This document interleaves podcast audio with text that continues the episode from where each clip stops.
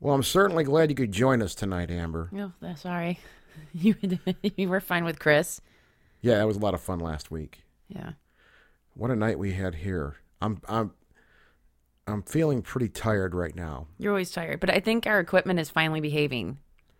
After you spent all week working and laboring and sweating and Yeah. swearing. Are you flipping me off right now? No, I'm not flipping you off. Oh, you itched your face with your middle finger. That's classic like, No, I didn't mean to. oh. I was like, what did I do? No, no, you didn't do anything. yeah, I spent some time on this again this week. We're just fine tuning all this new equipment. And yeah, this turned into what was supposed to be a relaxing weekend to unwind from the insanity that was last week. And it turned into literally Friday night diving back into this and fighting with it until Saturday night, basically. Yeah. But I think we're getting there. No, I, I, I, you'll listen to this and you won't like. In the past, what three shows, there was kind of the. Well, we had a problem with the phone line. There was a yeah. buzz. Yeah, so we had to rectify that problem. And we're getting there with that and just all the little fine tuning stuff. All you amateur podcasters out there like us, you know what we're talking about. But I think we're getting there. We're going to make it here sooner or later. Um, but yeah, this new equipment's really cool. I'm really excited about all this new stuff. We had a hell of a night tonight. I, Yeah, and I am I tired, was- man. This was this was really awesome to talk This to. is a guess that if Yeah. we probably, you know, in the future could do like a three hour show with or give them a proper, at least bathroom break, get back into it. Yeah, yeah, but, But we, yeah, we. I really want to talk to this guy again. This is somebody I really think I'd like to meet. Per, you know, like, like a conference or something like that. Maybe go to a conference to actually Yeah. meet John. And we're talking about John DeSouza. Uh, John DeSouza was an FBI special agent investigator for over 20 years and a collector of the real life X Files. Today, he is revealing these stories as a leading researcher and writer on the paranormal. He was an attorney and investigator who maintained a top secret security clearance for many years. This background infused him with an ability to decipher mysteries that are beyond conventional abilities. Guys, please enjoy our talk with John DeSouza.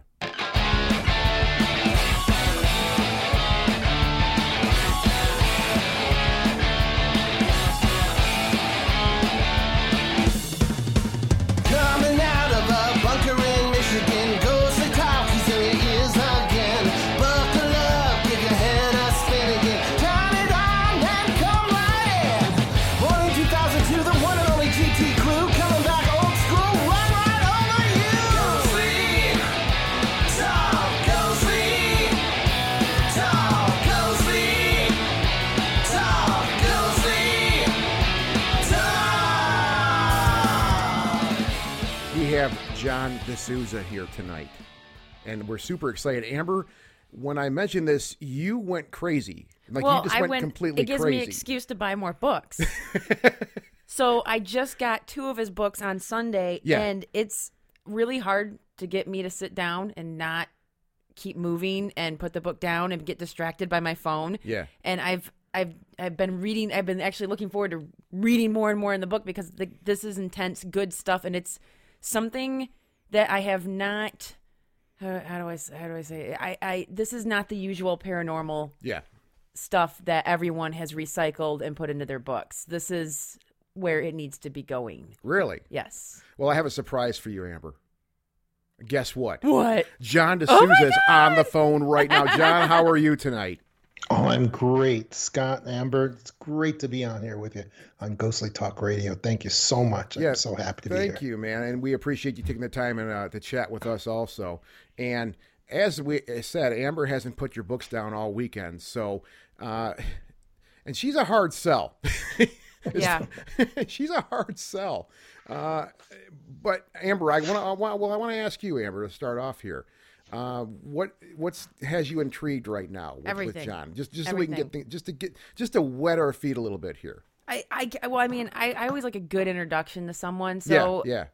obviously, John has been involved with the FBI, Mm-hmm. and he's been the collector of the real X Files. So I want to hear how he got started in all of this. John, can we ask you that Yeah. question? Is that cool, or are we going to get in Oh trouble? yes, Amber. That's uh, that's very cool. let me uh, tell you that uh, when I, and this is a, it's a really strange story that uh, people can look up and see what I'm talking about. When I was going at first going to the FBI, uh, way back a long time ago, a long, long time ago, I was uh, being recruited into the FBI, and I, ultimately I went to the FBI Academy. I was uh, one of the youngest people ever to get the position of FBI agent. I think I was like I was like 23, 23 years old. That's And young. They don't hire that. Yeah, they don't hire that young anymore for that position. Uh, that's age has gone to like 32, something like that. And when I went, I I did something kind of foolish when I went to the academy, which was I uh, started asking asking around because we had a lot of different law enforcement people there at the academy from all over the world uh, because there's actually a, something called the National Academy there that trains police and people from all over the world. Uh, and so what I did was I wanted to find out about a case that had uh, had given the FBI a lot of problems a couple of years previous to that, way back in 19, I think it was 80, 85, 1985, 1986. Yeah. There were a couple, a couple of bank robbers named Matix and Platt who were very successful bank robbers in Miami, Florida. They had gone around robbing a lot of banks, and they had uh, been. Uh, there was a task force, an FBI task force, that accurately predicted where they were going to go next to rob a bank. Okay. So the task force was there waiting for them with a bunch of cops and a bunch of FBI agents, and they had lots of guns. And sure enough, Matix and Platt showed up, and they told them to, you know, surrender, drop their guns, and they didn't. And they were immediately gunned down by the uh, FBI agents on the scene oh, except they didn't fall down. What happened was they got right up, they had lots of guns themselves, and they proceeded to make a semicircle around a parking lot and kill a bunch of FBI agents and wound a bunch of others, even though they themselves were being shot. Uh, uh, they were being shot uh, fatally. Like one of them took a shot through the aorta. The aorta connects to the heart yeah. and the other one took many shots to, all over to the internal organs as well. But it didn't stop them, and they basically just killed a bunch of FBI agents and, and uh, pretty fatally wounded many others. And then they got into their car, and to their car to drive away. And the only reason the car didn't didn't start up, uh, they tried starting it up, and the only reason it didn't start up was because it had taken so many bullets in this barrage of bullets through the transmission that it just didn't it wouldn't start and Yeah. at that moment uh, one of the fbi agents who had been very severely wounded uh, popped up with a shotgun and uh, was able to shoot both of them through the spinal column that connects the skull to the uh, to the neck and that's how they finally finally stopped them finally killed them that was the only thing And these guys It's weren't they weren't wearing bulletproof vests as far as you could tell. any protection at all. They had flannel shirts and jeans on. That's it, and ball caps. Uh, the uh, that was it, and they had no special gear. So it was a big scandal in the FBI as to how these guys were able to do that. Uh-huh. What they did, especially because they had a bunch of dead FBI agents uh, at the scene, Yeah. and somebody needed to explain that. At the time, the big there was this was like in the late well this was like the middle 80s this was in the 80s and the the scientists uh, tended they, they were saying in the news that it had to be angel dust that they were both loaded up on angel dust. That was a very popular drug at the time. Mhm. or or some kind of like horse tranquilizers or something like that. Well, it's funny And- as as you were saying that I was thinking like I was just getting like the ending scene of Scarface in my head with Tony Montana Yes. just doing piles of blow and he was taking bullets like that. It's the same idea. So you're well, yeah, this is exactly what you're saying too. Right. So there was a lot of pressure for the scientific types to find out what happened. Uh, their apartments were searched very carefully, torn to pieces, and it turned out they didn't even have marijuana. They didn't have anything in their systems. Toxicology came back, and they had absolutely no drugs whatsoever. They hadn't even drank alcohol the day that they went to rob those banks. They had nothing in their systems. So that was a huge shock when that came back from the scientific types that were involved, and nobody could explain what happened. So uh, the FBI just decided to uh, put it in their academy teaching uh, for the for agents, just to show the power of determination. When people have the power of determination, and I mean that's all they could really do because there was no explanation for what, how these guys did what they did. Uh, but when I went to the academy, uh, there were a couple of sheriff's deputies there uh, that had local police that had actually worked that case and that helped with some of the searches of their apartments. And what I was able to get from them was that they found they found no substances in their apartments at all. Mm-hmm. There was no, you know, sort of cover up or anything of that sort, and that they barely found tobacco. I mean, cigarettes. That was about it. That was all that they found uh, when they.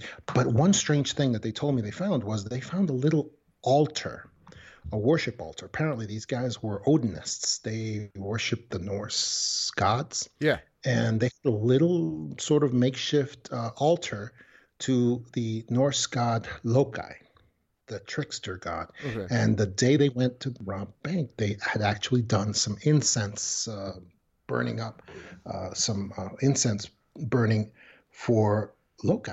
And when I got that from those deputies, I said to them, that was it. That's how they did it. And they told me, what are you, what are you talking about? I said, they somehow, Loki, this Norse god, came through and in return for whatever worship gave them this power to confound uh, law enforcement to this this supernatural ability. And i said that's the only answer. That's the only answer there is because there was nothing else found Yeah. that could have helped them with what they did. And so i got back i got back that information. And ultimately at the fbi academy the the authorities found out that i was uh, asking questions about this and they weren't happy about it. It led to me being uh, being uh, threatened and uh, punished. I was told I would never graduate the academy. They were looking at me, uh, thinking that I was some kind of undercover New York Times reporter or something of that sort. They were very unhappy, and I was told to stop uh, inquiring into, especially into sacred kind of important cases that the FBI had up on a pedestal. Uh, and so it was not very good. And and I was told I would never graduate the academy. Ultimately, I did, of course, and I got through. And uh, but when I went to my first office of assignment, uh, the authorities over there at the uh, FBI Academy actually called my first office and told them that this guy likes paranormal cases for some reason. So let's uh, let's load him up with some of those, anything you got, and keep him busy with that stuff because he seems to enjoy it. So that was what happened, and my being assigned paranormal cases, my first instance, was a punishment. It was supposed to be a, a, a huge punishment, Well, and uh, that's don't- ultimately how it started. If we could back up just a second, though, concerning these two robbers, right? Um, nobody had it. It seems to me in the situation that you're describing, no one knew what the hell happened here. No one knew what was going on, and I mean, it, it seems like they're going awful hard on you for just asking some simple, like trying to figure out some simple ideas of what may have happened. Now, um, I'm sorry, I got the memory of a goldfish tonight. Apparently, the the Norse god you were referring to. Loki. Loki. Okay. Um, I mean, maybe these. I mean, maybe it wasn't even supernatural. I'm just playing devil's advocate for a second here. Okay. Maybe it was just. I mean, I've seen people who get so, uh, you know, hyped up on an idea, right, that they get their adrenaline level so high that they become superhuman to a certain degree, right? Uh, I think the power of thought and belief can do can make a person do amazing things. Um, why, which I do find completely, you know, it's strange. It's very weird. Uh, But I don't understand why they went so hard on you about that for just simply asking some questions like, hey, well, these guys were obviously doing some type of Norse worship here. This could have been whether whether it was supernatural or not. It, it, this could be the idea. You know, this could be the what, what made these guys do what they did, how they behaved. Yeah. Right. I don't understand why why they went so hard on you about that. Yeah, and the reason for that would be because this was like uh, going after a sacred cow at the FBI, something that was considered something very uh, untouchable that you shouldn't be questioning. Uh, kind of like uh, if you were to go after uh, what happened at Pearl Harbor in front of uh, military officers and say, and start saying, you know, something was done incorrectly here. You know, this was the military uh, screwed this up. Uh, it wouldn't be received very well. Oh, okay. It would be considered. So it was that was the reason why. It's because this case is considered something because there were a bunch of FBI agents that uh, died and were grievously wounded Yeah. at a single, I think the most at a single incident in the history of the FBI. Oh my goodness. Um, so for that reason, it was considered something untouchable that shouldn't be looked into or questioned in any way, especially by someone that's uh, that's in the FBI. That was the reason why. Which I do understand to a certain degree. I think I, I don't think their families would want. that's that. I think I think it's what this is circling around. Is just the fact that these people that were killed, uh, it would be very difficult for them to take that kind of news. Like these guys were worshiping Loki. I mean, I, Yeah. I'm not making light of it in any way, but that's Yeah. I can understand what you're saying now. Yeah. Right, and I understand what you're saying about uh, people. Uh, maybe they're, and that's what the FBI scientists were saying. Uh, ultimately, they had to say was that there were no substances involved. There was no outside cause. This was just a question of enormous adrenaline and people who believed in their cause. Yeah. But the problem with that explanation is that their cause was robbing banks. I could see it was robbing banks. There was no, you know, great uh, mission here, no great cause Mm-hmm. that we could see, that we could see that would make people fanatical, you know, fanatical kind of Yeah. uh, Sardukar on this. Uh, it just wasn't there. So that's that's the problem with that kind Mm. of explanation. That's the reason that that didn't really just hold up snuff for me. So you get put into this position after that, where you're more or less being tasked with all these strange cases. Am I correct? Yeah, that's correct. Yeah. So I have a couple in front of me here. So why don't we start? I mean, and I think this is where we're. This is one. Of, this may be one of them. You tell me if I'm wrong. Uh, the sheriff's basement. Is this Oh, one, yeah. one of these things you worked on? Yeah. Yeah, sheriff's basement was um, it was what we call a police cooperation desk, and the paranormal desk at the FBI was basically me and my partner. That was it, and so there was sometimes what would happen would there would be jurisdictions that were where you had a sheriff or somebody else in charge of a jurisdiction, uh, police jurisdiction, where they were at the end of their rope, and they would ask the FBI for some kind of subject matter expert to help on this kind of thing, Yeah. whether it was UFO abductions or something else. In this case, the sheriff's the story that we call the sheriff's basement was the sheriff of a like a middle-sized jurisdiction where he had the largest prison in the in the in the jurisdiction. Basically, it was the basement of his headquarters. It was the basement of his headquarters was a a substantial sized prison. You know, I would say I would say maybe like a maybe about uh, 75 to 100 beds, uh, uh, cells, beds, however Okay. you refer to that, and which was which is a pretty good size uh, for for a small town like that. Anyway, the problem was that he had he had all these um, phenomena that were going on, unexplainable phenomena. We say now. Uh, he had uh, cell doors opening and closing on their own, which was physically not possible because all the cells doors are connected to each other. They're on the same they're on the same uh, mechanism Yeah. Yeah. and they can't open and close independently when there's no one on this particular cell block area. And they're supposed to be like, like- and I've seen these before. We've we've all seen these in prisons. Uh, most of these cells, they just they're they're all on one bar, so it's one switch that Right. opens the whole the whole cell block up. Right, right. So it's, bizarre. actually physically impossible for these things to to open and close independently. Yeah. And yet you see right on CTV, and according to testimony as well, they were doing exactly that. And there were heavy objects flying around at different times. Uh, you know, this was not plastic furniture and uh, fish wire. You know, we checked for hoaxes. We checked for we checked for plumbing that may have been accounting for this terrible moaning that would be going on at different times as well. And we checked for all the usual hoax uh, type devices that would be would be in play in a situation like this, and we couldn't find anything like that. And then when we did the interviews of both prisoners and employees, everybody was uh, was absolutely certain that this was genuine, unexplained phenomena. They were they had no doubt, no doubt in their minds at all.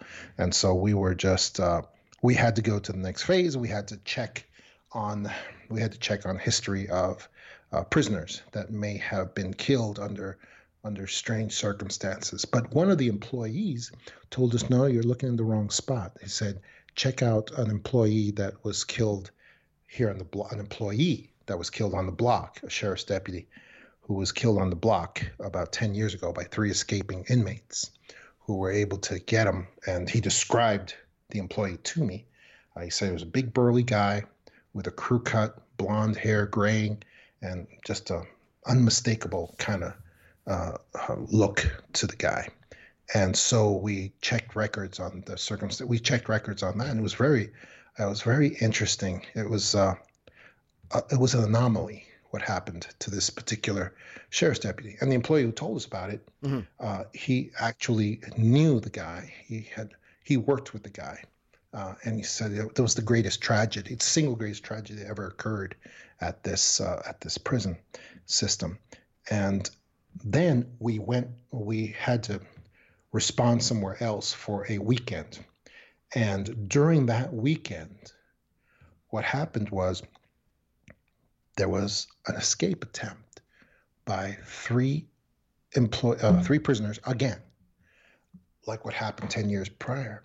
And that employee, that sheriff's deputy who told us about the previous one, got was involved in it. He was actually assaulted by three inmates that uh, got a hold of some heavy stuff uh, because in prison areas you're supposed to only have only have uh, plastic furniture and things light things like that. Mhm. But they got to hold some heavy stuff. They beat him. They beat him very badly. It was nighttime, and they beat him very badly. His eyes were swollen shut, and they were about to cave his skull in. And he says, out of nowhere, a big person's hand just came and stopped this two by four from just going through his head. And then uh, he he said he could barely see, but he could see the outline, and it was that employee he had told us about, the sheriff's deputy from 10 years previous. He said it was him. He could tell his silhouette. Nobody had a silhouette like him. Big burly guy with a crew cut, kind of blondish, graying uh, crew cut. And he said he was punching at these prisoners, but he couldn't see him connecting. He just saw light kind of exploding in the prisoners' faces, and they were terrified. He said the prisoners immediately knew what was going on and they broke and they ran. And uh, we found them later. We responded to that. And uh, we found them later hiding in different parts of the prison and they were crying, crying their eyes out. And we were, we tried to make sense of the situation. And that deputy, of course, he was hospitalized and we uh, spoke to him. And he basically told us our, ex- our investigative conclusion, which we then brought to the sheriff, which was that all this poltergeist activity that had gone on was nothing more and nothing less than this precise deputy from 10 years previous who had suffered this, who had died Yeah. in that prison in a very similar incident.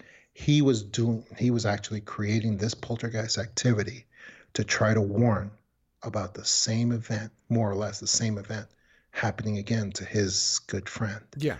And the sheriff's deputy who had been beaten told us now he realized what it was all about, and it just made sense to him. Well, it's an emotional And- thing too. That's really emotional for that for that gentleman. I mean, It was. It's his life was saved. He said he would have been killed. He would have been killed for certain. what I'm curious about if you if you if you know anything about this, the the prisoners who were being who, who were being attacked, let's just say being attacked back, did they say they felt anything, or was it just something they saw? They didn't feel anything like any type of pressure on their on their their heads or their bodies from punches, or was it just something they saw? Do you follow what I'm saying? Yeah, they said they saw and they felt that this was something supernatural right away. And they said because of the nature of the prison and what everybody knows about what goes on in the prison, they said immediately they knew that this was not something physical. Uh, and that made them more scared than if it had been physical. And that's why they broke and that's why they ran when it happened. And they were, it was difficult to get that out of them Yeah. But but eventually, yeah, they they knew it was. They said they knew right away it was something that that on the physical couldn't hurt them, but they were. They said that they were afraid for their souls. Well, it's the unknown. Period. I mean, Yeah. we say that all the time here. The un- I mean, at least I say this a lot: is the unknown equals death, and death frightens people still. I think. Um, so when you're faced with something that you just can't understand, and you don't, you, you just don't understand it, that's the unknown. Simply put. Uh, and I think that's probably. I mean, to me, that seems like that's why that would scare them so much. Right. And we ended up bringing that investigative conclusion to the sheriff after all that. And we told him we're pretty sure, we're pretty sure that that's the ending of your of your poltergeist activities. And we hung out for about a week longer and uh, sure enough, it did occur. I mean, there was nothing more after that. So the sheriff was he took it. He took it and ran with it. He was happy. So this whole this whole occurrence, this whole story that played out, was just for the sole purpose of saving this man's life. Am I correct? That's how it looked. Yeah, that's how it looks. Absolutely. And I mean, does. and I mean, we hear about this idea uh, of spirits, souls, whatever you want to call them. Sometimes they're stuck here. I mean, that explains ghosts to a certain degree. If you want to go down that that idea, that way of thinking, sometimes spirits are are stuck here for a while, and they have some business they have to take care of before they can move on to whatever wherever else where they may go. We don't know yet, right? Right. This- right. And I want to point out there was, I mean, everyone involved did see a physical intervention, though, because he was being struck in the head uh, with a two by 4 Mhm. And he was being struck, and he said it was the it was the last blow that was coming down, and it was going to open up his skull. And he says they clearly they all saw a big, a large man's hand come and stop that blow just short of his head. And he says it just came out of nowhere. And he said everybody's and everyone did see that, Yeah, but that was the only, let's say, physical physical. Yeah. intervention that uh, that they saw Wow. at that point. Yeah. That's spooky. I mean, and we've heard these stories. We it's kind of a rom- I mean, I dare I use this term, but it's a it's a romantic type of idea. It's a it's a it's an emotional story. I mean, I like to think that this gentleman, yeah, when when he expired, he was told by something or whatever it may be that hey, you you got to stay here. There's something you got to do, and you'll know when it's time to take care of it. And we'll take care of things after that, but you have to stay there until this happens and just assuming you know this gentleman is waiting around obviously having fun with the cells and the stuff like that but when it comes to his time he knows it right and this is just my mind wandering on a story that you just told me right uh, but I, I like to think of it that way that um, he had he had a job he had to do and once he got that job done, he was able to move on to wherever else you go. So that's really a fascinating story, John. Um, Yeah, and I'll tell you, the sheriff did not. He was not happy when we brought him that conclusion, Yeah. and he did not believe for a moment that the poltergeist activity was going to stop after that weekend. yeah, And he was very pleasantly surprised when it did. It stopped completely, and there was no more problem. Yeah. And so, you know, like I said, he he did not believe it.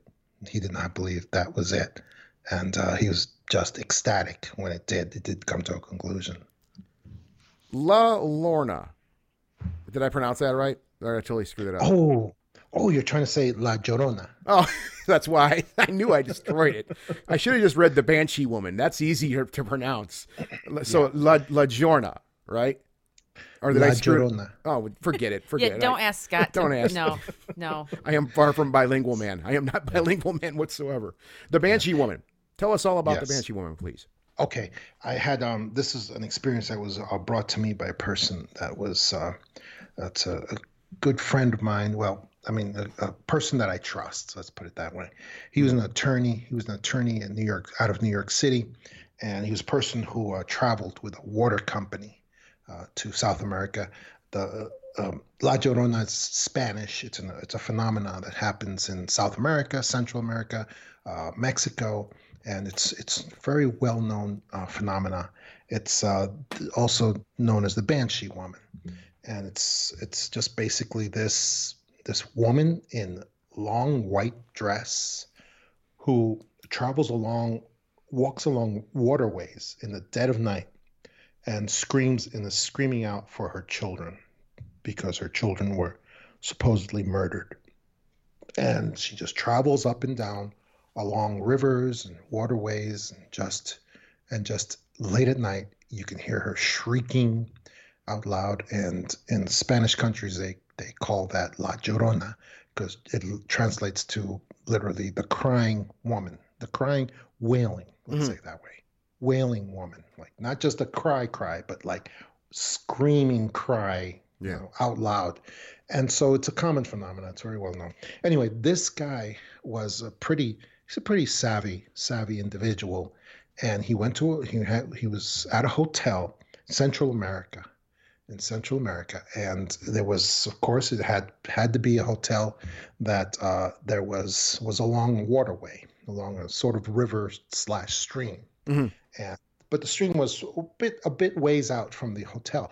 And when he settled in for the night uh, the uh, staff gave him a briefing about uh, hey if you hear anything strange outside uh, just close your shades and close your uh, shutters um, and just don't pay attention if you don't pay attention it goes away it goes away in a short time but if you pay attention it'll get it'll get uh, it'll go on for quite a while I'd be changing my accommodations. yeah I'm like, I don't need to hear this right now. Yeah, well, because he worked for the water, he was working for a water company. Yeah. He had to be. Everything was close to the water. Ah. uh, where he was, he had to be. Um, so, anyway, he uh, sure enough, in the middle of the night, he was he stayed dressed because he knew something was going to happen. He had a feeling, and he wanted to be ready when it did. And sure enough, about uh, three in the morning, uh, three in the morning, uh, he started hearing that wailing, that wailing out there, and it sounded like a woman in crazy kind of distress. And so he, sure enough, he went out right out his window, and he because he was on the first floor, and he went out the window and he went out there uh, to see. And it was a little scary. It's a little dark as he got further from the hotel, closer to where the stream was.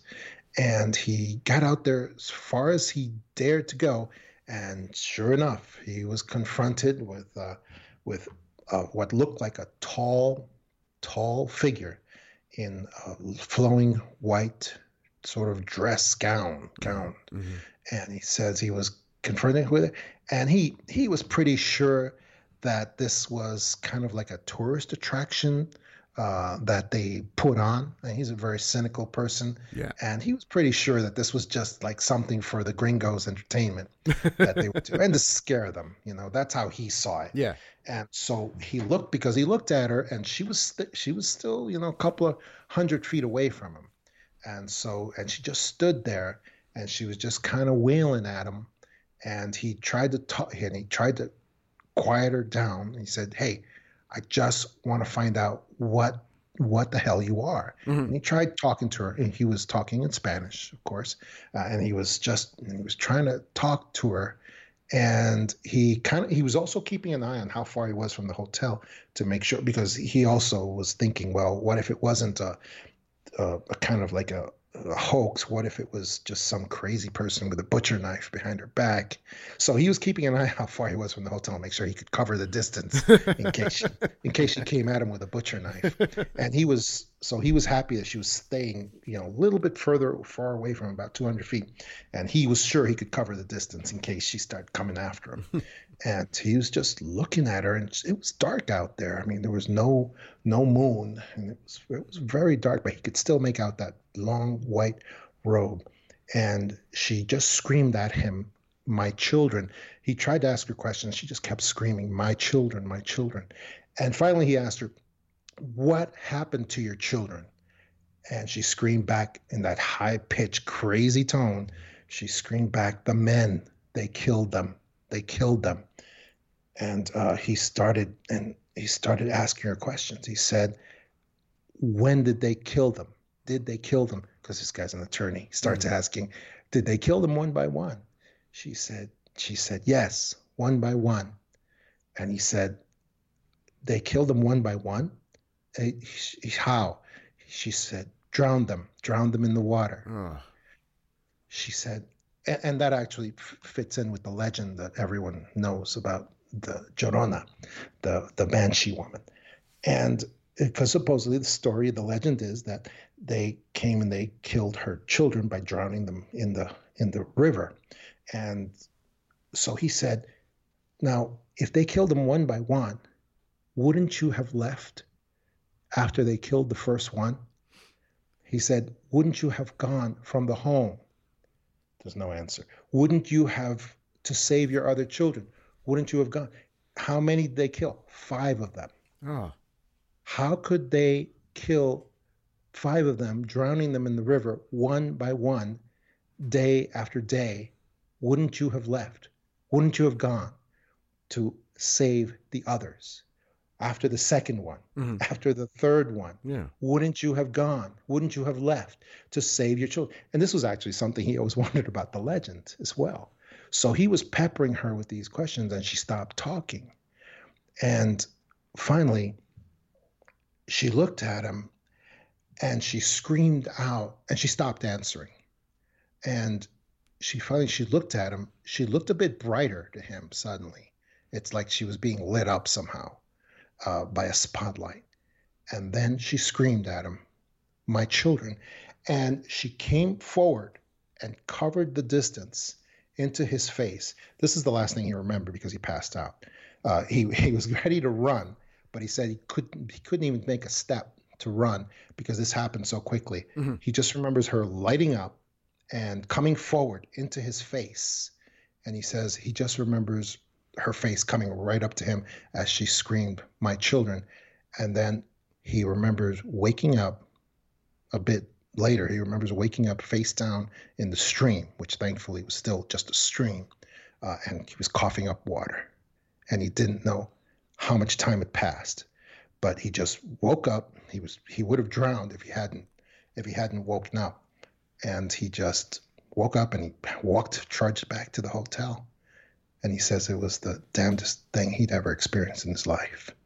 He felt completely freezing. He says he felt that thing came forward at an inhuman speed and it went right through him as it mm. was screaming, My children. Yeah. And he says that that was when he realized that it wasn't it wasn't mm. what he thought it was. It wasn't just some crazy person uh, standing there in a flowing robe. He mm. says it was something else, and he didn't realize till it went through him at that phenomenal speed to where it passed Yeah. through him, and he just felt ice. He felt ice, and then he passed out. And he had no contact. I'm gonna try. I'm gonna attempt this. La Llorona. Did Yeah, get- that's did I- close. did I- Eh, okay, it's a little all right. better. He didn't have any contact uh, with her after this at all. This was the only contact he had with her. No, no, no contact after that because he evacuated the area, and he went back to the city to stay after that. Uh, he wasn't going to be he wasn't going to be out there in the countryside. The, the experience freaked him out, Yeah. and uh, and he tried to talk to the staff about it, and no, so they just they just told him that they warned him. They said to him just not to do what he did, Mhm. and that he's lucky. He's lucky that he's alive because he says many of the people. He says most people. They told him most people who do what he did, confronting La Llorona. He says they find them drowned the next day, face down in the stream. Well, He I, says that's where I almost feel like the way he was questioning her, and I don't mean I don't know everything about this legend, but that she killed her kids. That's I left that out. that was the final thing that he said to her. You know, thank Oh. you for reminding me. Yeah. That was the final thing that he said to her um, at the uh, basically at the uh, apex of their conversation. He said to her, he screamed at her, "Lady, you killed the kids. You did it. Yeah. You're the only one who could have. No, there were no men." And that's when she yeah. She was like, lit uh uh Yeah. In the water you go. Yeah. yeah, that was it. That was it. What do thank, you- you, thank you very much, Amber. Yeah. What do you think she is, John? I mean, not to put you on the spot, but I'm just curious what's your opinion of of, of what of uh, I'm not even going to try it again of what she is. What do you think? You know, in that particular instance, I, I think she was a genuine uh, ghostly phenomena. In that particular instance, I think she was. She's like, uh, you know, it's like the uh, stone tape theory. Mm. Uh, she's a shadow of something unresolved Mhm. that uh, that happened, and I think my I think my friend was right. I think she killed her own kids, and that uh, she was unable to face that, and that made her go crazy. And she was probably a genuine person that did this, you know, long time ago. Yeah. Because this legend has been going on in South America, Central America, and Mexico. This legend's been going on for over, you know, over a hundred years that I know about. Mhm. And so this has this that is a genuine ghostly recording of some kind. That- it's a shade of Yeah. something. That leads to the conclusion also that what you do in this physical life can carry over to whatever afterlife you may have too. I find that really interesting. Uh, I mean, and it's it's it's logical, I guess, in a sense, if you if you believe in an afterlife and that you know ghosts exist. Uh, I I- guess if you're just one soul that go that tr that's traveling through all these dimensions or whatever you want to call them, this could be something, especially something that heavy too, right? Like something that that really, I mean, taking the life of your own child. I- think there's some emotion there. I, I mean that with a complete understatement. I don't think that's something. Assuming for a second that we, you know, we are souls that are that are you know timeless. We, you know, the soul that we carry and these physical bodies we have. It's a timeless artifact, right? Let's just assume that for a second. And all the things you do, what, wherever you are, whatever body you're in, they leave an impression on your soul. And there's good things and there's bad things. This to me is the worst thing. I mean, I can't really think of too many things that you can do as a being, let's say, um, such as killing your children. I don't think it gets any worse than that. I think that don't leave you. That scars. That's not like an impression. That's a scar, right? Yeah. And obviously, and th- with this story, and this is just my idea, is yeah, she's stuck here because yeah, she's having to relive this over and over again. Uh, you know, that's just my idea. I mean, it's it's an interesting thought, and to you know, when you really get into this idea of what a haunting may be, uh, or what a ghost may be. Well, and why it appears to some people and why not others? Like why him, and then he's in, he's able to interact with it, and maybe other people they can't interact with it. Like that that kind of stuff is mind boggling to me, especially with legends that like that that have been around for a long time, and all the different different ways people experience that that legend through you know their senses. Which brings me to an interesting part in in your book, the uh, Pair Investigators, where you actually talk about how a lot of ti people are just a box with five holes. And through those five holes, we, you know, have sight, sound, taste, you know, smell, all that stuff. And that's the only way we can experience stuff. But what if there was multiple holes in the box to experience things differently? So, you know, sometimes it makes me wonder, like, how we see through these five holes, but maybe your loyal friend, you know, has like, oh, maybe he can see through a couple extras, which is why he's seen, you know, the crazy lady that killed her kids in the water. And now she's like, mm, he sees Right. me. I, You know, Exactly. I don't know. It's just, it's really, it's never ending trippiness, which makes this topic so great to explore. Well, I mean, and I was going to say, I mean, you very eloquently explained that in your book, John. Uh, but I was just going to say, I'm like, well, because you you asked that, Amber. Uh, well, how can some people interact with this this this entity and some people can't? Well, I mean, I I know I'm as psychic as this computer that's sitting in front of me. I it's something I accept, and I'm trying to get better at stuff like that. But it's something that I'm not very sensitive to things, right? So I I'm not saying that I wouldn't in that situation not see or hear anything, but I think that just some people have. I guess in this case, what your what your your, your description is, John, is some people maybe have more holes. yes, yes, they do. And Yeah. I think uh, the uh, individual that witnessed this uh, phenomena had a few more holes after that experience as well. and another thing I found out about uh, actually is that every every continent, and I found this out by working in the in paranormal, uh, in supernatural topics for so long, is that uh, every continent actually has similar similar um, phenomena to that are called the white lady. The white lady, like uh, Japan has a uh, a female named Otaku or something. I think it's Otaku is her name, and uh, who's she and all of her children were uh, slaughtered by the emperor for some some who knows what what and this is you know this we're talking about like a thousand years ago Yeah. and so otaku in a long white robe again late at night you know usually very late at night Mhm. travels up and down the rivers up and down the rivers screaming and she's a- another banshee woman banshee woman that wails for her children and uh, for justice for her children and uh, is, is seen and is heard by people all the time and apparently you know many continents have the same leg very similar legend to the uh, to la llorona as well Well, we see we have a couple of legends here in Michigan, which are the you know we have the legend of Minnie Quay, if I'm correct, Amber. Yeah. Or and there's also the cemetery out in Jackson, Reynolds Cemetery. Yeah. Yeah, Reynolds Cemetery, uh, where it's a white figure. It's a white woman who you know who. Now this is what we what we're talking about here, John. Is you know these are obviously more poltergeist, more interactive type of entities. I'm referring to more uh, residual type hauntings, like you know, and this is these are legends that on the you know on the 22nd of every November this happens literally at Reynolds Cemetery. It, it's more uh, these are more residual type hauntings, but we see there's you're right. There's stories like that I think all over the place where we see the same type of figure, the uh, you know a white female, eh, which does raise an interesting question because we hear about this with UFO studies, right?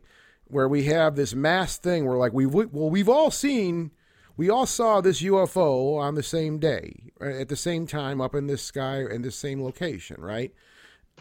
Maybe different but the same. A lot of people see the same type of ghostly phenomena too, and it seems like that would that would lend credence to that type of phenomena. I know people still, and obviously you've been on the ugly end of this, um, John, maybe more than once, where when you start talking, well, I saw a ghost, I saw a ghost, even in this day and age, uh, people still will still kind of look at you funny and say, oh yeah, sure, you saw Oh, a ghost, You yeah. get, you get shamed for it. You get shamed for it. So, I mean, it seems like we have a lot of stories, um, a lot of uh, you know evidence, artifacts, uh, witnesses, people who have seen a lot of the same things, like what you, what you're saying and what I'm cooperating with here too.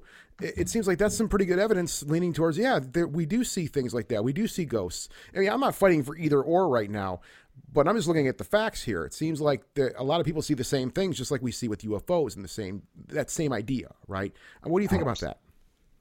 I think that uh, we have uh, the idea that is gaining a lot of ground lately is that all of these phenomena, whether you're talking about UFOs, crypto creatures like Bigfoot, or uh, ghostly phenomena, all of this stuff tends to be extra dimensional in nature. In other words, it kind of pops in and out of our existence, but it is not totally physical.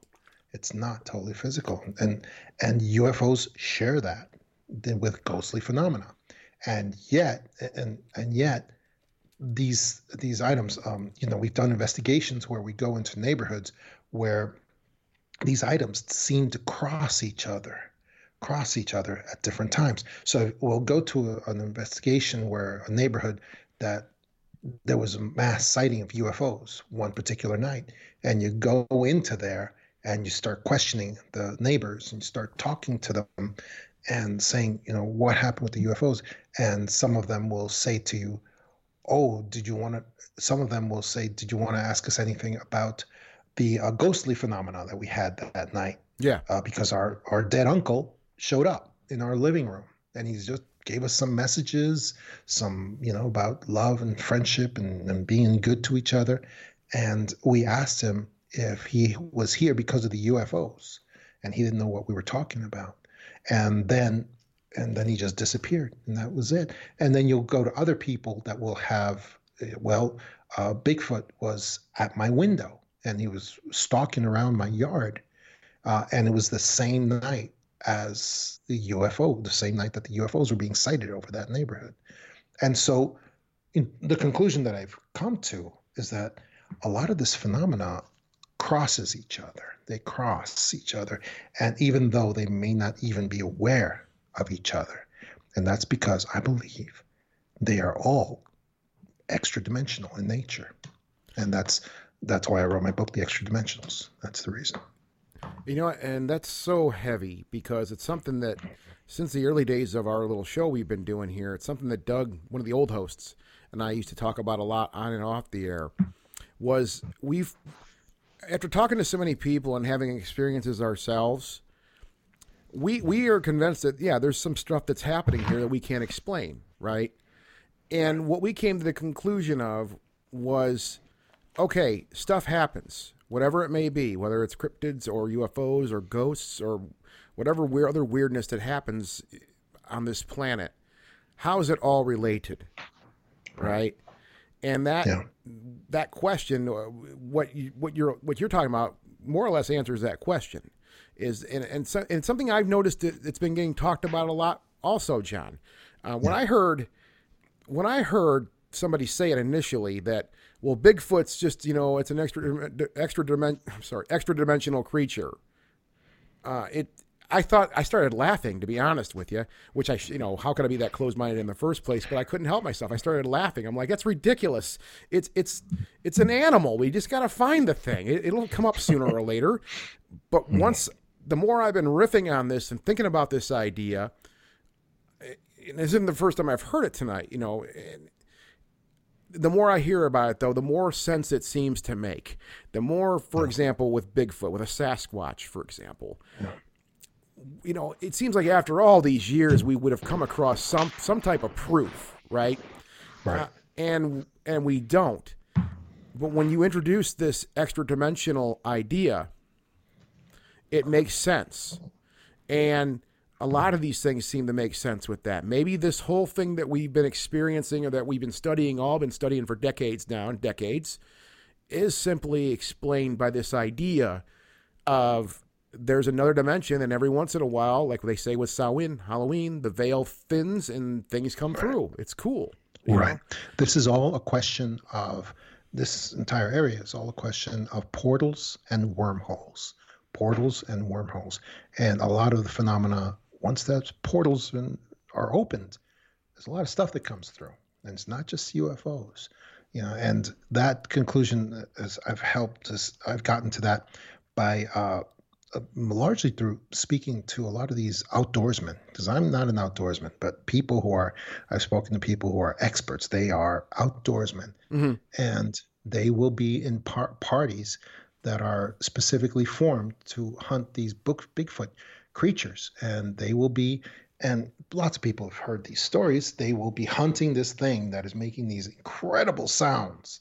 These sounds it sounds like they're coming from an elephant because Mhm. it's so big Mhm. and breaking small trees incredibly physical phenomenon overwhelmingly physical because this thing is breaking trees um, sometimes it'll toss boulders around Oh. and it's running uh, but and yet it's running from them and their dogs as they chase it through the forest out to the forest to the foot of a cliff like this which is just then a sheer wall that goes straight up.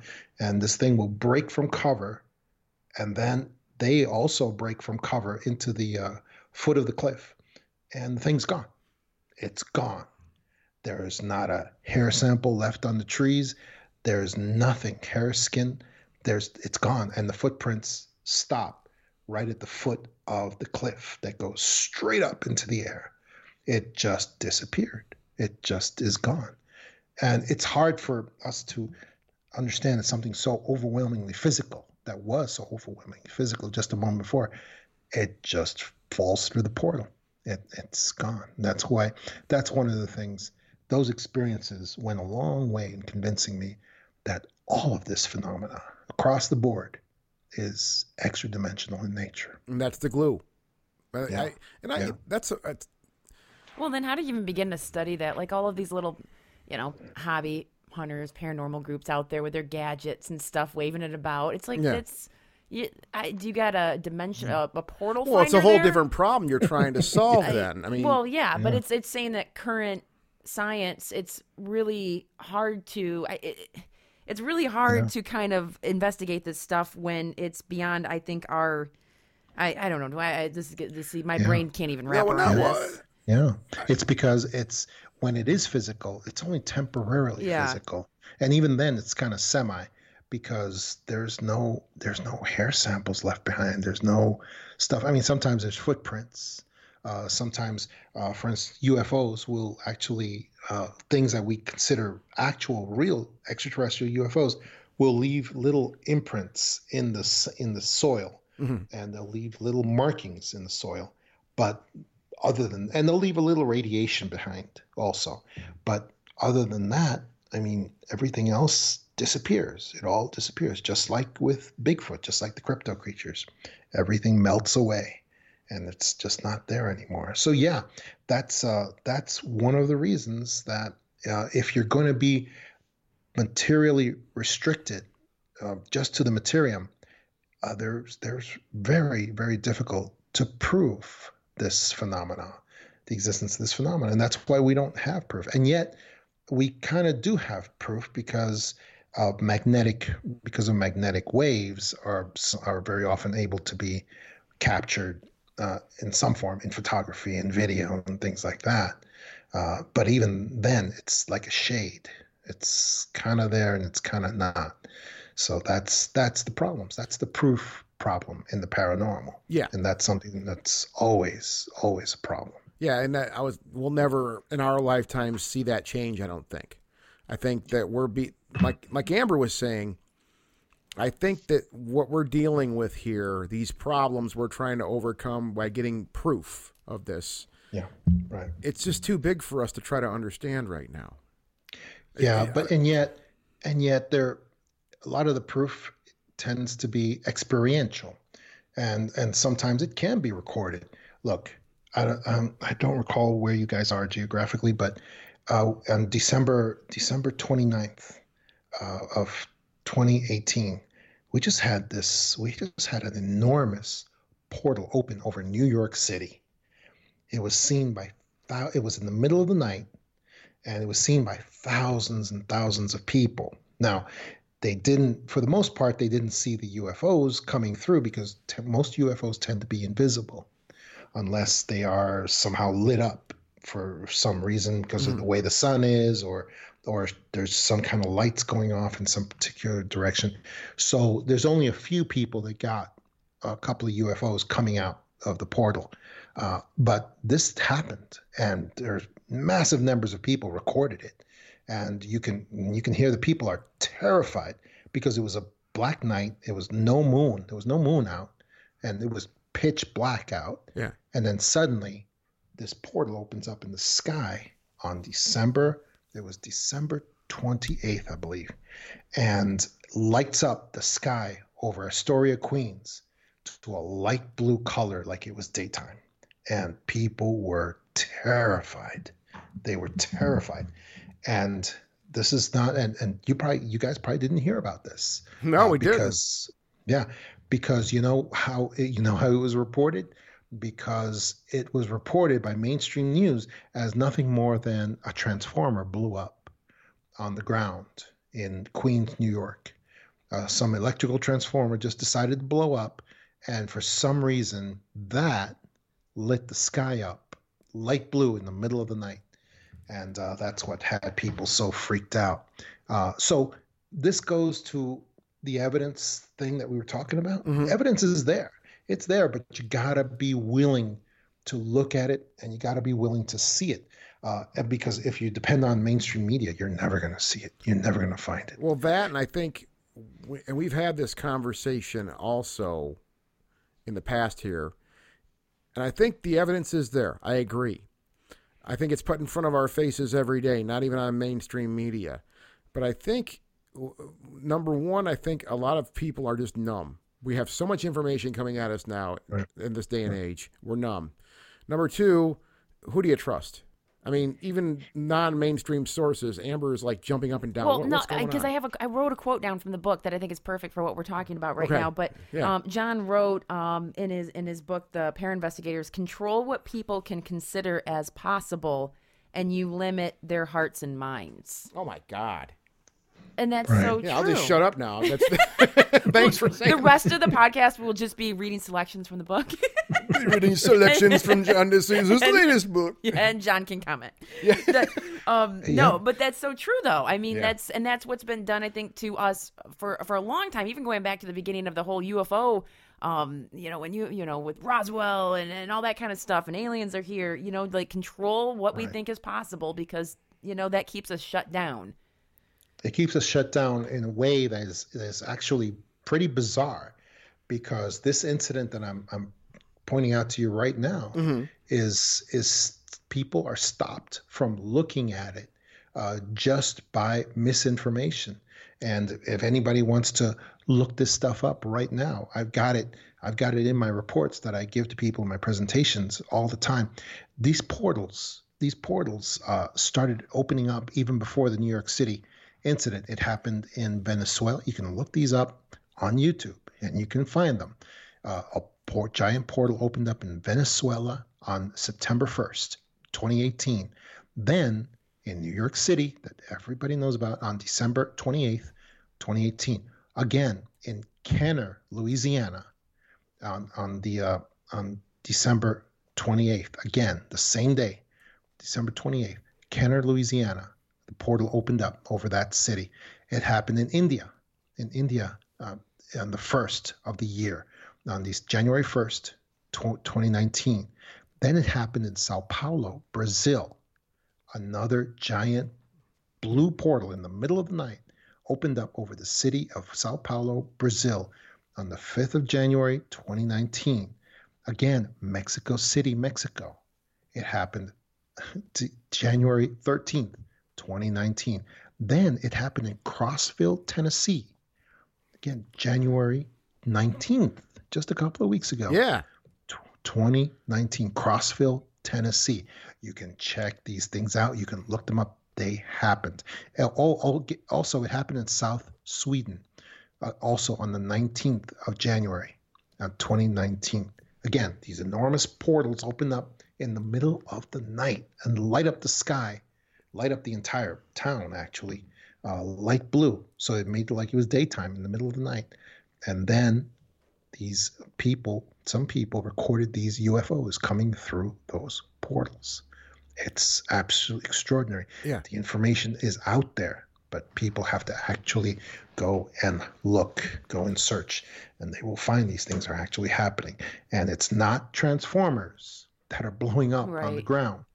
That's a completely separate topic because a lot of these people filmed. People filmed these. We have our phones. People are filming these things Yeah. everywhere, and in every instance, you can see that uh, that uh, the portal opens up for several minutes, five, ten minutes, and it's there lighting up the entire city, and then oh, and then the transformer blows up after about ten or twelve minutes, and they because they make they're making the transformer blow up on purpose so that they can account for this portal lighting up the sky. That's what they're doing. I think people, there's another step though with that too, John. I think people, yeah, you have to go get, look for the information. You have to look it up. It's there for you to look up, but I think you have to process it also. I mean, I find myself falling into this pitfall, and that's why I mentioned this. There's a lot of information that I that I read every day, and sometimes I think it's just one of my shortcomings. I think it's a lot of people's shortcomings too. Is there's reading something and just reading it, and then moving on, and then there's reading something and actually digesting it, you know, and trying to understand it and make it a part of you. Right? I think a lot of people just will read some, and I do this all the time. I'll read an article on something that I find interesting, and I don't really process it. I just read it and go, okay, and I move on. And I think that's part of this thing too is uh, people just read and they don't think about it. They just move on to their next thing. That's just my Absolutely. idea. Yeah, it's just an idea I have. They do. They want to stay in their comfort zone. Mm-hmm. They don't want to go outside of that comfort zone. And mainstream media is really good at that too. They'll help people stay in their comfort zone Oh yeah, totally. by by feeding them garbage and neutrality at all times. And that's what they that's what they do all the time. Do we have time to talk for a little while longer here? We don't want to. We I don't want to keep you too long if you have other things to do, John. No, I'm good. Okay, I'm good. cool. Please. I, I wanna I want John to tell the listeners about the gray baby because Yeah, you read my this mind. was I read this and it was disturbing. The floor is yours, John. Yeah. The Gray Baby was a story of a, uh, a state trooper that had pulled over a dilapidated old Chevy in the desert town, uh, in desert town, California, and just pulled over the, this dilapidated old Chevy that was going about over a hundred uh, down the road, and he was pretty happy when it pulled over right away onto the shoulder, onto the shoulder, and as he approached this thing, he felt like the air changed and he felt like there was a gloom that came over the entire area. Suddenly, it wasn't a sunny day anymore, and he just felt a prickly kind of feeling on his arms, and it, a chill. He just felt a chill all of a sudden, and then he he stooped down. This Chevy had all the windows rolled down, and he stooped down, and there was no one in driver's seat, nobody in passenger seat. So he's like, okay, a person jumped in the back and he saw, and sure enough, he saw a figure crouched down in there holding something. And again, it was like this unnatural gloom in the throughout in the vehicle as well. And he yelled to the driver to come forward to show what she had in her hands because she appeared to be holding something. And he said, Driver, show me your hands. Show me what you have in your hands. And he had his face up to the window and he's yelling in the back to her. And suddenly, this individual had unnaturally long arms, uh, thrust um, uh, the person. Well, first thing that he heard uh, from the person was the person put a, a finger up to their lips and just told him, told him, "Shh, you'll wake the baby." And he said, and he said, "I don't care, lady. You got to come forward. I don't care, lady. You got to show me, show me what you got in your hands." And then apparently she had unnaturally long arms because she jut forward this. It looked like a figure swaddled in a flower print blanket, and put it right up to his face, even outside the car mm-hmm. there, and it came right up to his face. And it apparently and the first thing that hit him was this unnatural stench like it buckled his knees. It was a smell a stink that was so strong that it felt like he had been hit with tear gas. I mean his the hairs on his arms stood up and he just felt like he never smelled anything like that before it was like rotting rotting flesh and the thing that was in the blanket was dark gray, uh, what had been a baby a long time ago. It was this swollen up, kind of dark grayish figure of a baby, had some blood trickling from the mouth, and it was right up to his face. And then he could, and then he he swore that he saw it open its eyes and reach out for him. He jumped back. He jumped back put his hand on his uh, Trooper Lopez. We call him Trooper Lopez. He jumped back, put his hand on his gun, started screaming at the at the driver. He just said, he just said, driver, get back in the car, get back in the back. Just just stay there. Don't move. Stay there. And he backed up all the way back to his vehicle and he called for help. He called anybody that he could. He called the FBI, he called the fire department, he called state troopers. Uh, he called for anyone that would come and then he just sat on the on the side of his car. He sat out there in the dirt, and he just stayed there. And eventually, his uh, his um, compatriots came, uh, other state troopers as well as other first responders.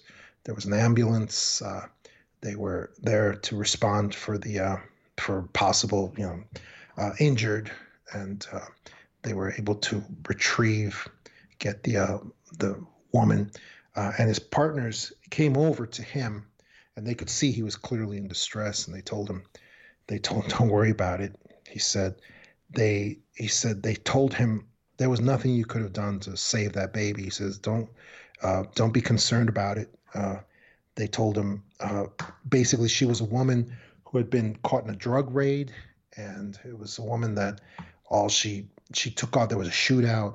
Uh, her her baby's daddy was killed, uh, and she just grabbed a stash of amphetamines and the dead baby and took off. And she'd been driving for two days when he saw her, when he uh, interrupted her. And they told him there was nothing he could do for the baby because they could see he was clearly very much in distress. Yeah. And they told him there's nothing he could do for the baby. Don't worry about the baby. The Baby had been dead for for weeks. It had been dead.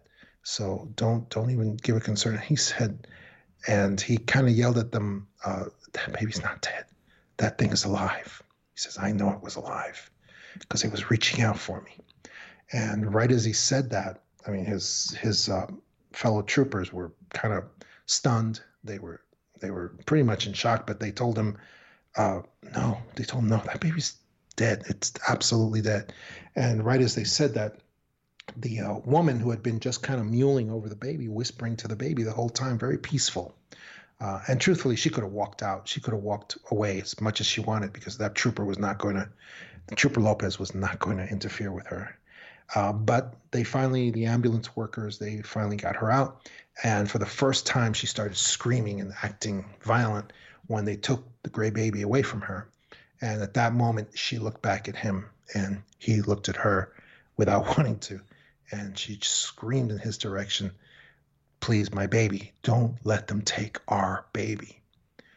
And he just looked away and he cursed that he that he looked at her right at that moment because as he told his uh, his partners there, he said she was talking about our baby, like as in me and her, uh, because he felt that he now had ownership over that baby, no matter what happened after that, and he was clearly very perturbed by that, and he felt that the gray baby was not only was it alive, but it actually had sought him out that day because the gray baby knew something about him that even his partners didn't know, which is that um, he was psychically sensitive. And it used that to bring him there and to get into his consciousness. And uh, that was what happened to him. And he was very, very much upset uh, after that and was, he was never able to get the gray baby out of his consciousness after that. And he suffered he suffered because of that uh, tremendously after his meeting meeting with the gray baby. I've never heard a story like that.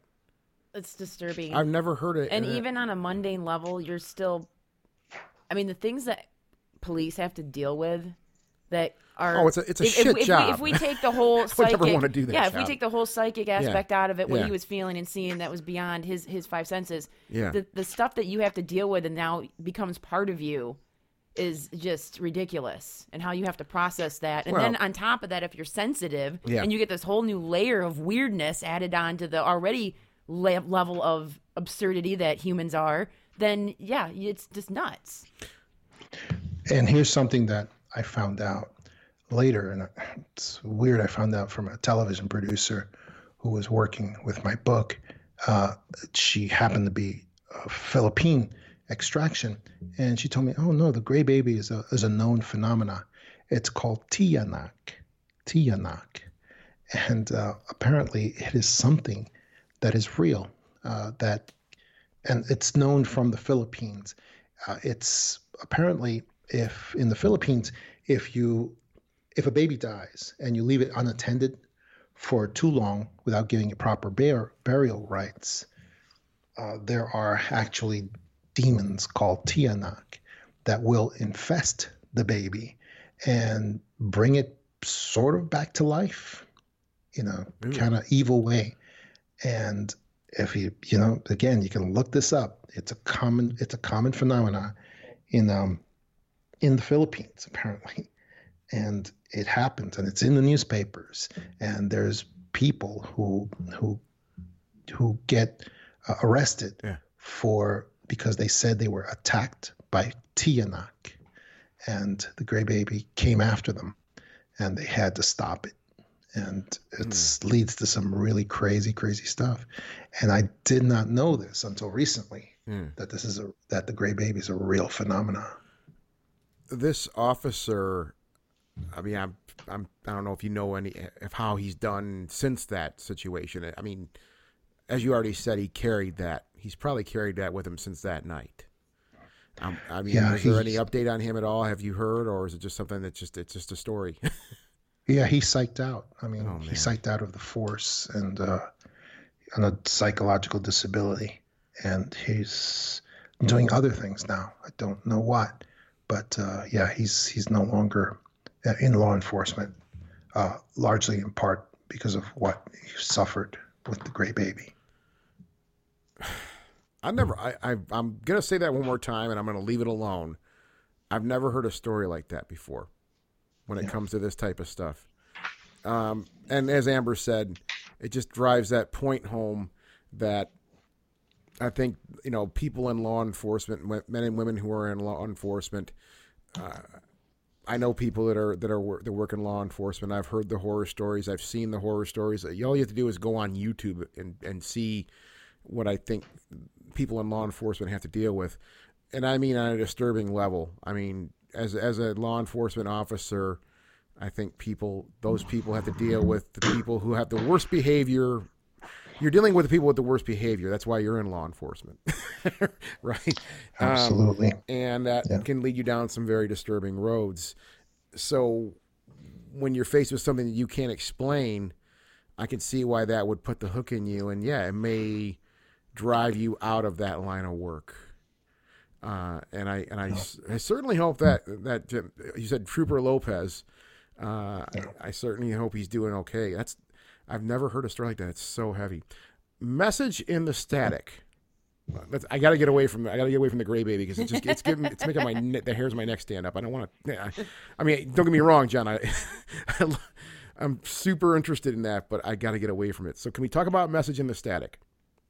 Yeah, Message in Static was a case that happened in uh, November 1989.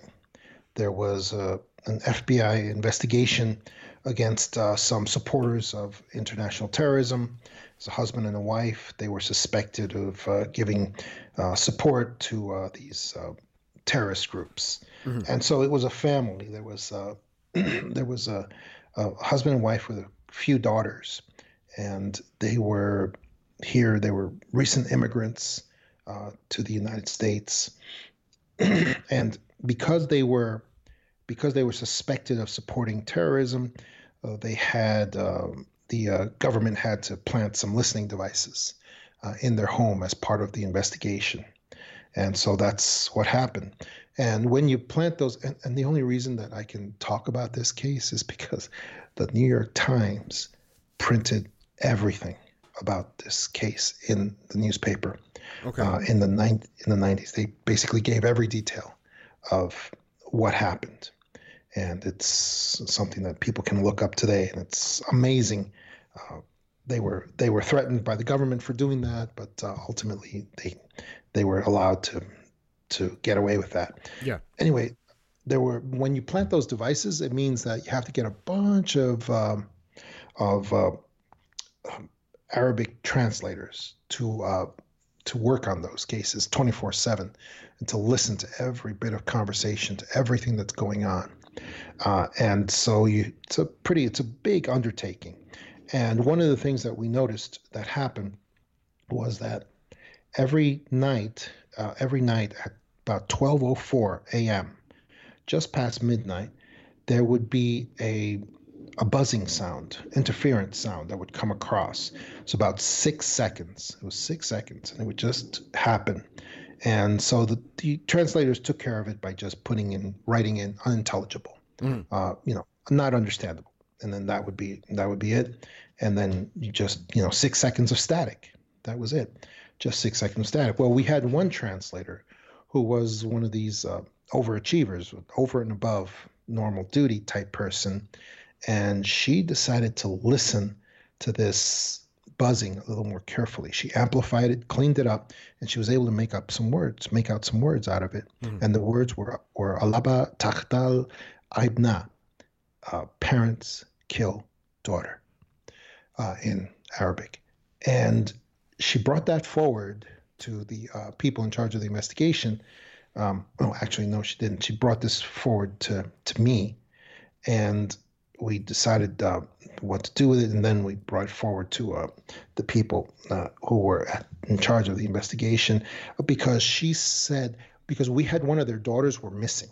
One of their daughters were missing, and so she hypothesized that they killed the missing daughter. The parents did uh, because they were very sort of jumpy about the missing daughter. It was subject that was very mysterious, and everyone was wondering what happened to the missing daughter. So she brought forward this, and she we she wanted to have them arrested, uh, basically for the homicide or for being involved, for being suspected of being involved in the missing daughter that occurred. Well, uh, her uh, her messages uh, were rejected by the bosses uh, there there at the FBI, and they were not taken seriously.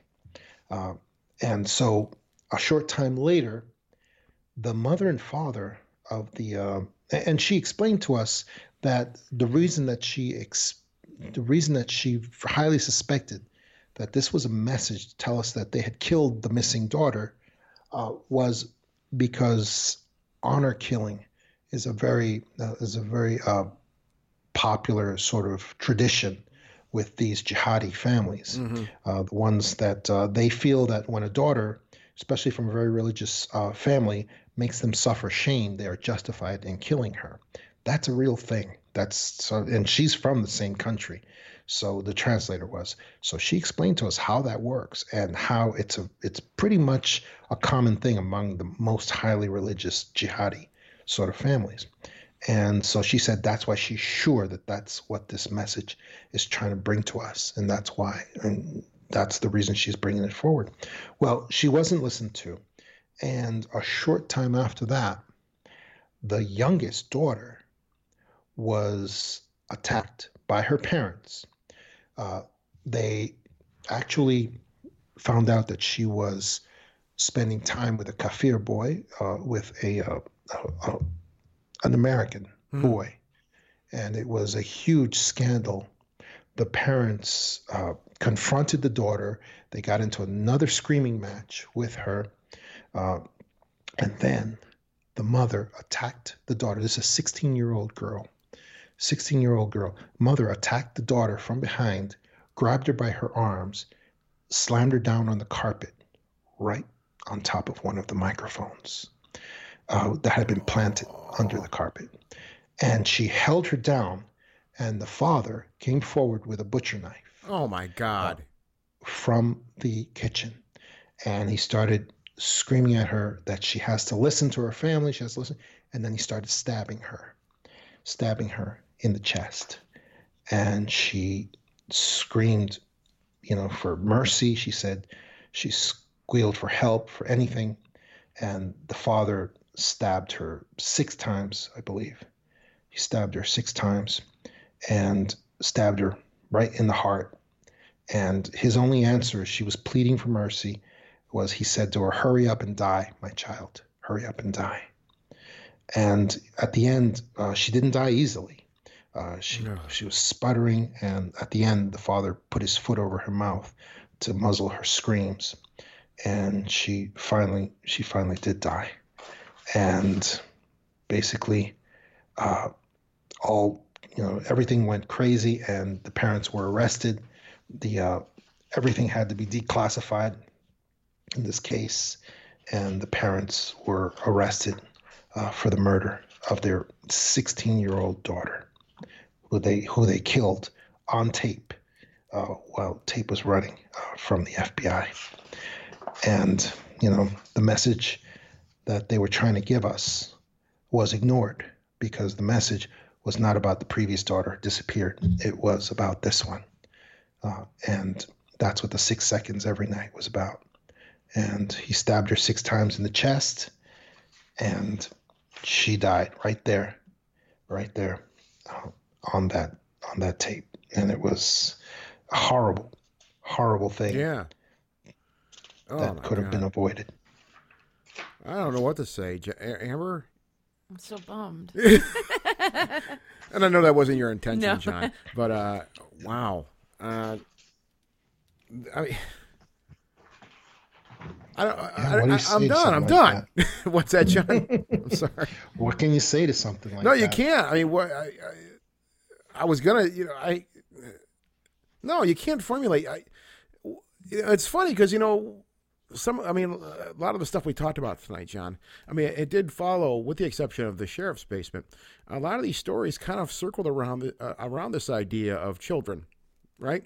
Uh, it, it, uh, it's a powerful thing. Go ahead, Amber. What's up? Well, uh, if we want to end, I mean, uh, this is sort of depressing because it's 9 9 11, but um, speaking of kids, one of the things I read in John's book was the uh, Yeah. was about the Indigo kids.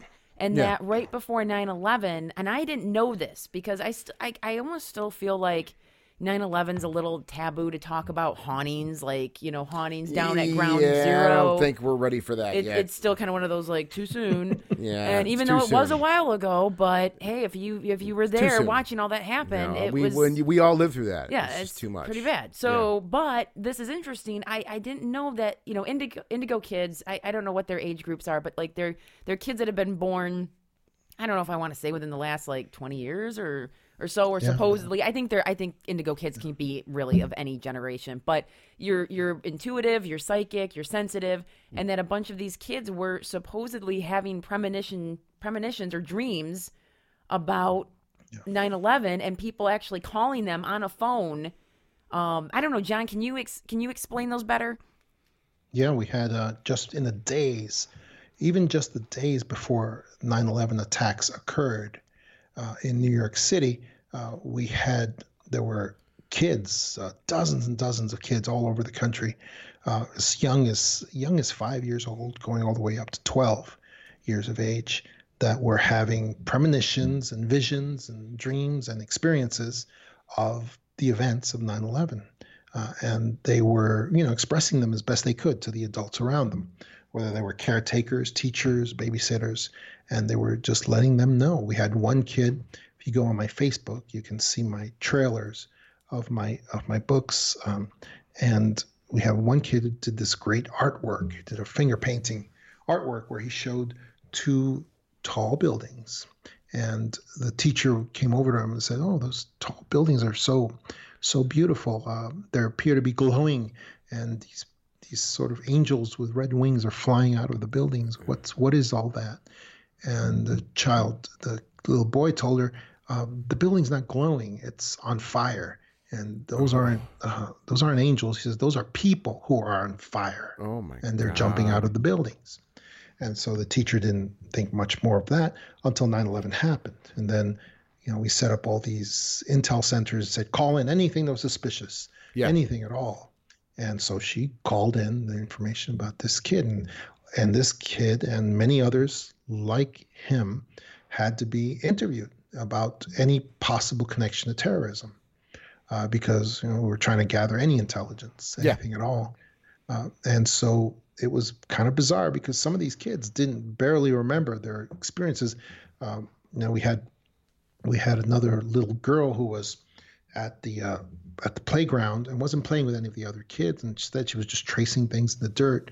And the and the teacher's assistant would come over to her and tell her, "Hey, are you okay, sweetheart? What are you What are you doing?" And the, the little girl said to her, "I'm just thinking. Just I'm fine. I'm just thinking." And so the teacher's aide goes to walk away, and the little girl pulls on her skirt kind of violently and says to her, Tomorrow, stay away from tall buildings. She said, Because tall buildings sometimes fall down and they can fall on people. And she walked away from her and Yeah. didn't think more about it, except that 9 11 happened the next day. And so she did also report that. And we had lots of individual cases like that where that uh, occurred all over the country with these young kids that came up with these experiences and they each had to be investigated for their families for any connection to terrorism. And in every single case, uh, it came back with no connection to terrorism at all. And yet, so the paranormal explanation was the only explanation there was for these kids having these experiences. And so I'm I, I like to think that uh, uh, some mysterious agency hopefully came forward and uh, and uh, helped each one of those kids develop their powers after after we were done with our investigation. All right, won't that be nice? Yeah. Yeah, yeah, that would be nice. Ghostly Talk! That never sounded so good.